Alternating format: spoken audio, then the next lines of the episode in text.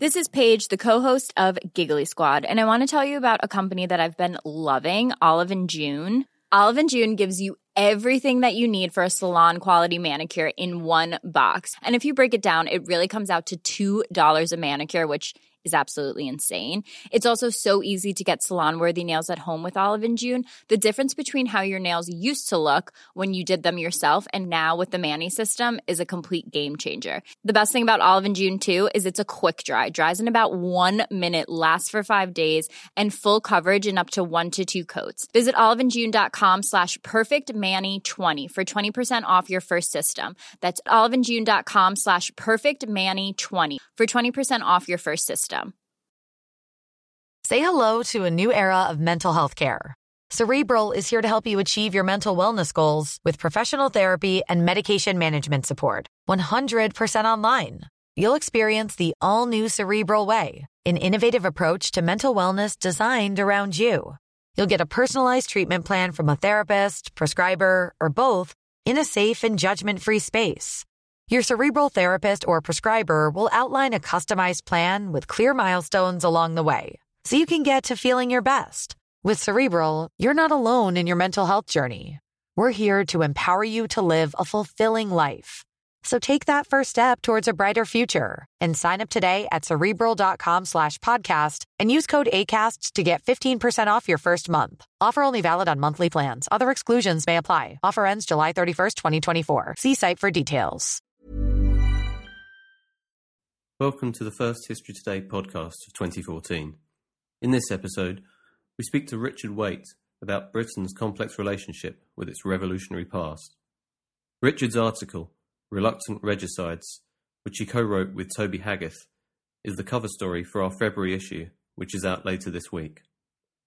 Also in this issue, Andrew Pettegree outlines the birth of the newspaper in early modern Europe. Chris Turney uncovers a possible cover up relating to the tragic demise of Captain Scott's expedition to the South Pole. Mary Erler reveals a remarkable cache of letters which shed light on the unlikely relationship between Thomas Cromwell and a female religious, and Patricia Fara considers the opportunities for scientists, particularly women, during the First World War.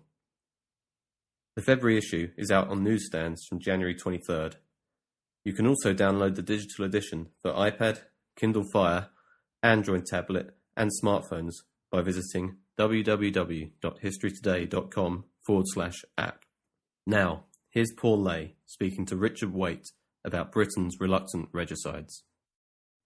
Our cover story for the February edition of History Today is Reluctant Regicides, in which Richard Weight and Toby Haggith discuss why modern Britons find it so hard to acknowledge their revolutionary past. And Richard Weight joins us. Uh, in a recent Home Office publication, a survey of British history, uh, omitted all references to the civil wars because, and I quote, the wounds are still too fresh. It seems surprising that anyone should think that's the case. I think it's extraordinary, Paul. I mean, the English killed their king and they don't like to talk about it. And it is extraordinary, um, given that it's had such an influence on, in the 18th century, on American revolutionaries, on French revolutionaries. Um, and yet, here in Britain, it's treated either with um, amne- a collective amnesia, um, embarrassment um, uh, on both sides, on both you know the, the, royalist majority and the Republican minority uh, are embarrassed by it.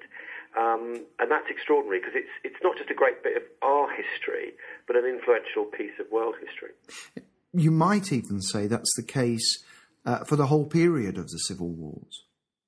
Yes, that's right. I, I, it's because it conflicts with uh, what used to be called the Whig interpretation of history, but still, to some extent, we have that narrative of our history of a democracy that evolves, uh, evolves peacefully. Um, hence the fact we prefer to talk about the glorious revolution of 1688 and the, the more peaceful trans, uh, transition to representative government.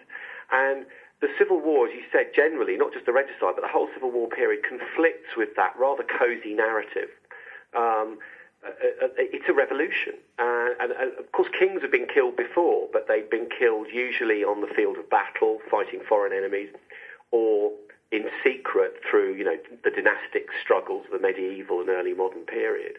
But here was a king who was killed, uh, and Cromwell was very insistent that the, that the king should be killed in the sight of his people. Of course, before TV and the internet, in the sight of his people meant a few thousand people in Whitehall, but nonetheless, this was done in public. And the other difference was it was done for ideological reasons. Uh, it was done in the name of the people, the citizens. It wasn't about dynastic struggle or foreign battles. Because, of, uh, of course, the English had killed their kings before, but never explicitly in, a, in an ideological way as they did in, in 1649. I mean, we can see certainly that, that it's a shocking moment then. And, of course, there's the case of Penny, uh, which is always the uh, observation that's made of, of contemporary references to that. So that's, that's the, the young boy who, who, who was witness to the to the uh, regicide. Yes, But- what's been repeated, I mean, in chil- book, books that I read, I read R.G. R.J. Unstead's I think uh. Illustrated Histories of Britain when I was a kid, and um, the, the, the one on the Civil War says, uh, repeats this quote from this teenage witness saying, as you know, as the head, Charles I's head fell, it was such a groan as I never heard before and desire I may never hear again. But actually, he was uh, um, he was a courtier uh, in the Restoration. Uh, his father had been very close to Charles I. So he's not what you call a, um, uh, a- an objective observer.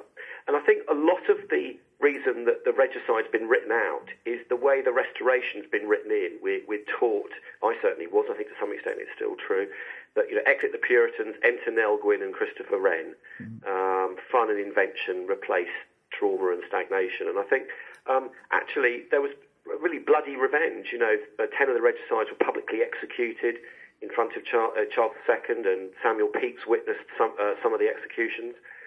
Um, and actually, uh, the uh, Charles II's ministers advised him that this was actually backfiring with public opinion, that um, they didn't want to see this brutal revenge taken on the men who'd signed his father's death warrant. So clearly, public opinion, it's not to say that everyone was in favour of the regicide, uh, but opinion uh, was much more balanced than we've been led to believe, I think.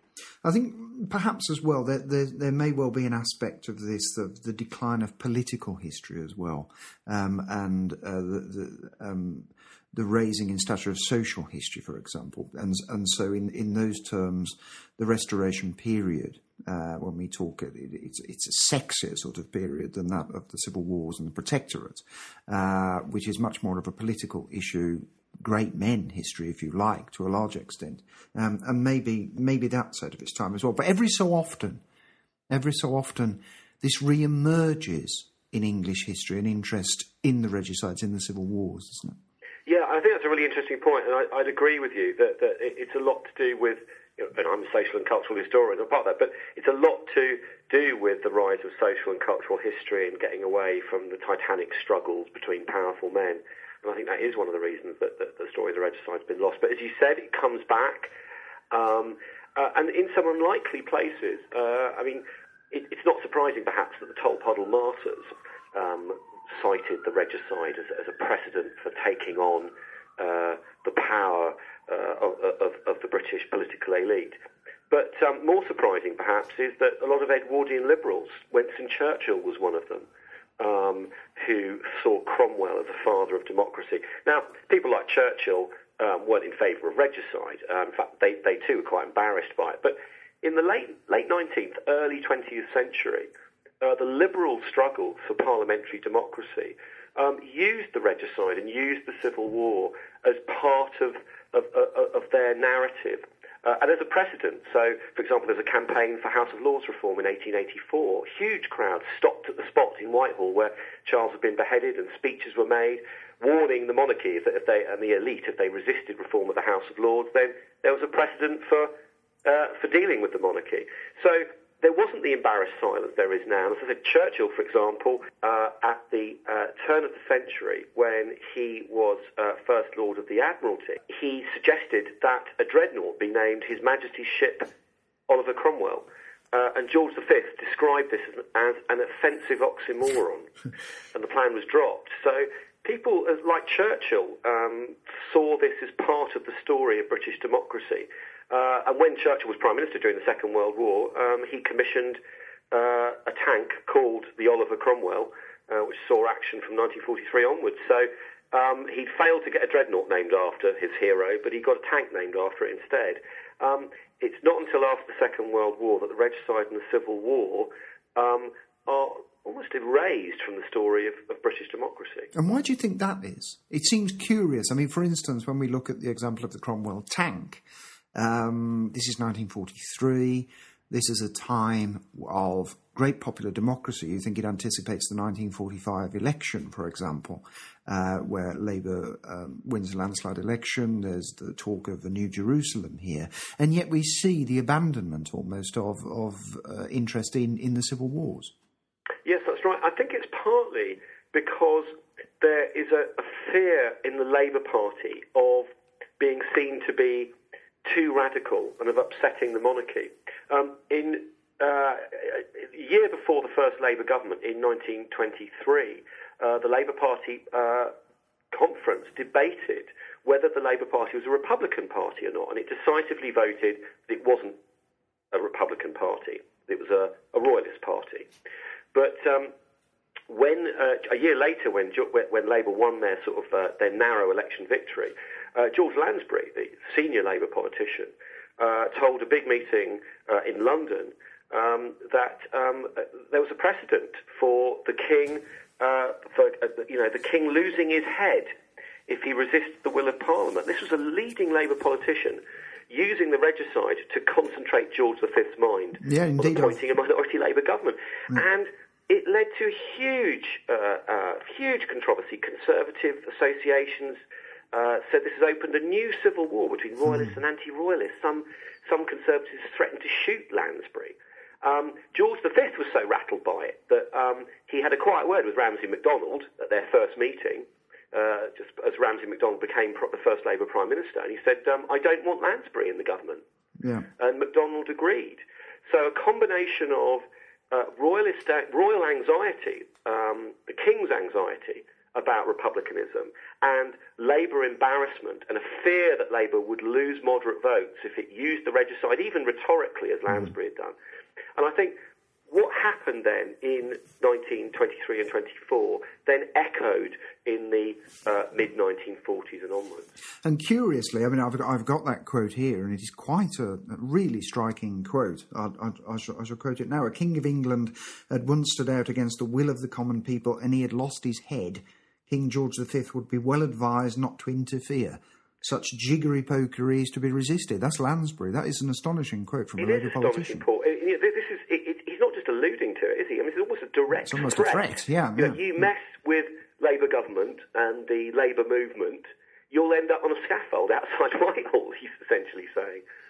Um, well, one of the most curious um, aspects of this in recent uh, in recent months, even, is the way in which it's members of the Conservative Party, and I think now of people like Daniel Hannan and Douglas Carswell, um, on the right of the Conservative Party at that, who are more likely to invoke Cromwell and that period in positive terms than anyone in the Labour Party.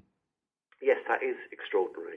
Um, and I, I think it, it, it, goes to back to although Churchill was a liberal when he suggested a dreadnought be named mm. after. Cromwell. Well, these are very Whiggish Tories, I suppose. Yes, yeah. exactly. Yeah, and um, but but actually it goes back to you know a conservative uh, narrative as well as a liberal and socialist one.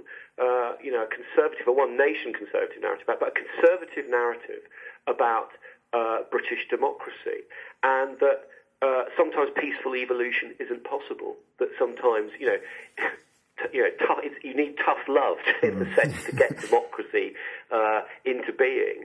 Um, and, I, and I think the Labour Party is still paralysed by this fear of of being uh, tainted with the Republican uh, Republican cause. And in a funny way, that frees up conservatives to, to do as Cromwell did and, and, use it as part of their story of British democracy, and particularly, of course, in reference to the European Union as mm, well, and, yeah. um, you know, protecting yeah. democracy. Parliamentary sovereignty, Union, yeah. which is ironic given that the regicide and the Civil War inspired European um, mm. democratic movements. And let's just talk about that one moment, because I mean, obviously, it inspired uh, European uh, Republican movements, but perhaps uh, the most lingering effect uh, was on the other side of the Atlantic. Um, where, where, indeed you have three of the regicides escape um, to uh, North America. Yeah, that's right. And they have uh, streets named after them in, in New Haven. Um, and they're seen as, uh, they were some of the few regicides to actually escape the vengeance of Charles II. Um, uh, and um, they became kind of forefathers, seen as forefathers of the American Revolution. Um, and, and, and it, one of the most extraordinary things about this is while the British have forgotten uh, about the regicides, um, they're, they're actually memorialised more in the United States. And if you think about Churchill's idea of the English-speaking peoples uh, and you know the Anglo-Saxon diaspora bringing democracy to the world, um, we think about that in terms of the peaceful evolution of parliaments. But actually, certainly, I think what Churchill had in mind was also this um, revolutionary um, tradition, which the Americans still acknowledge um, and the French and other, other Europeans to a lesser extent. But I mean, one of the regicides was the founder of Harvard University. Mm-hmm. Yeah. Um, so there is this extraordinary disconnect between Britain's revolution uh, being ignored by the British and being honoured uh, abroad, not least in the United States. Well, let, let's hope your article, Reluctant Regicides, it's the cover. Um, it's the cover article for the February edition of History Today. Let's hope it goes some way to reigniting this debate, which I think is a much needed one. So thank you, Richard. Thank you very much.